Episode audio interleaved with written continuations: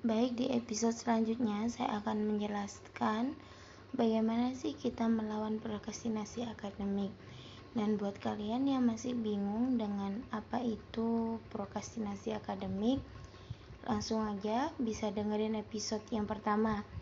Karena di podcast sebelumnya saya sudah menjelaskan tentang prokrastinasi akademik secara detail. Dan untuk episode kali ini saya akan memberikan solusi tentang bagaimana kita sebagai pelaku, khususnya mahasiswa serta peserta didik yang mana mengalami prokrastinasi akademik. Hal yang pertama, kita akan mencari penyebab awal dari masalah ini. Kenapa kita sampai mengalami prokrastinasi ini?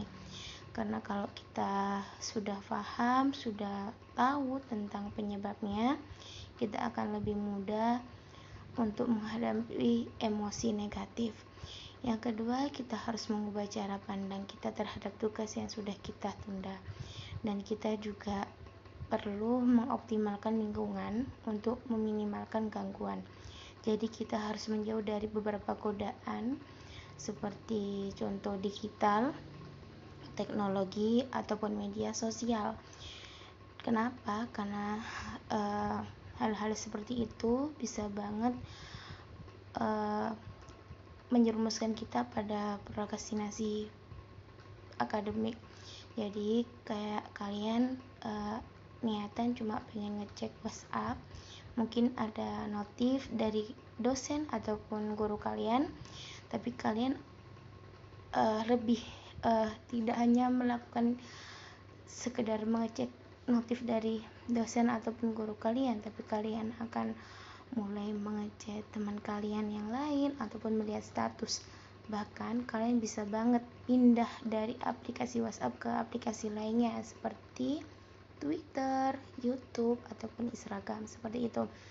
Dan tidak hanya menghindari dari media sosial ataupun teknologi digital, kita perlu banget untuk menguatkan tekad kita untuk segera mengerjakan tugas kita.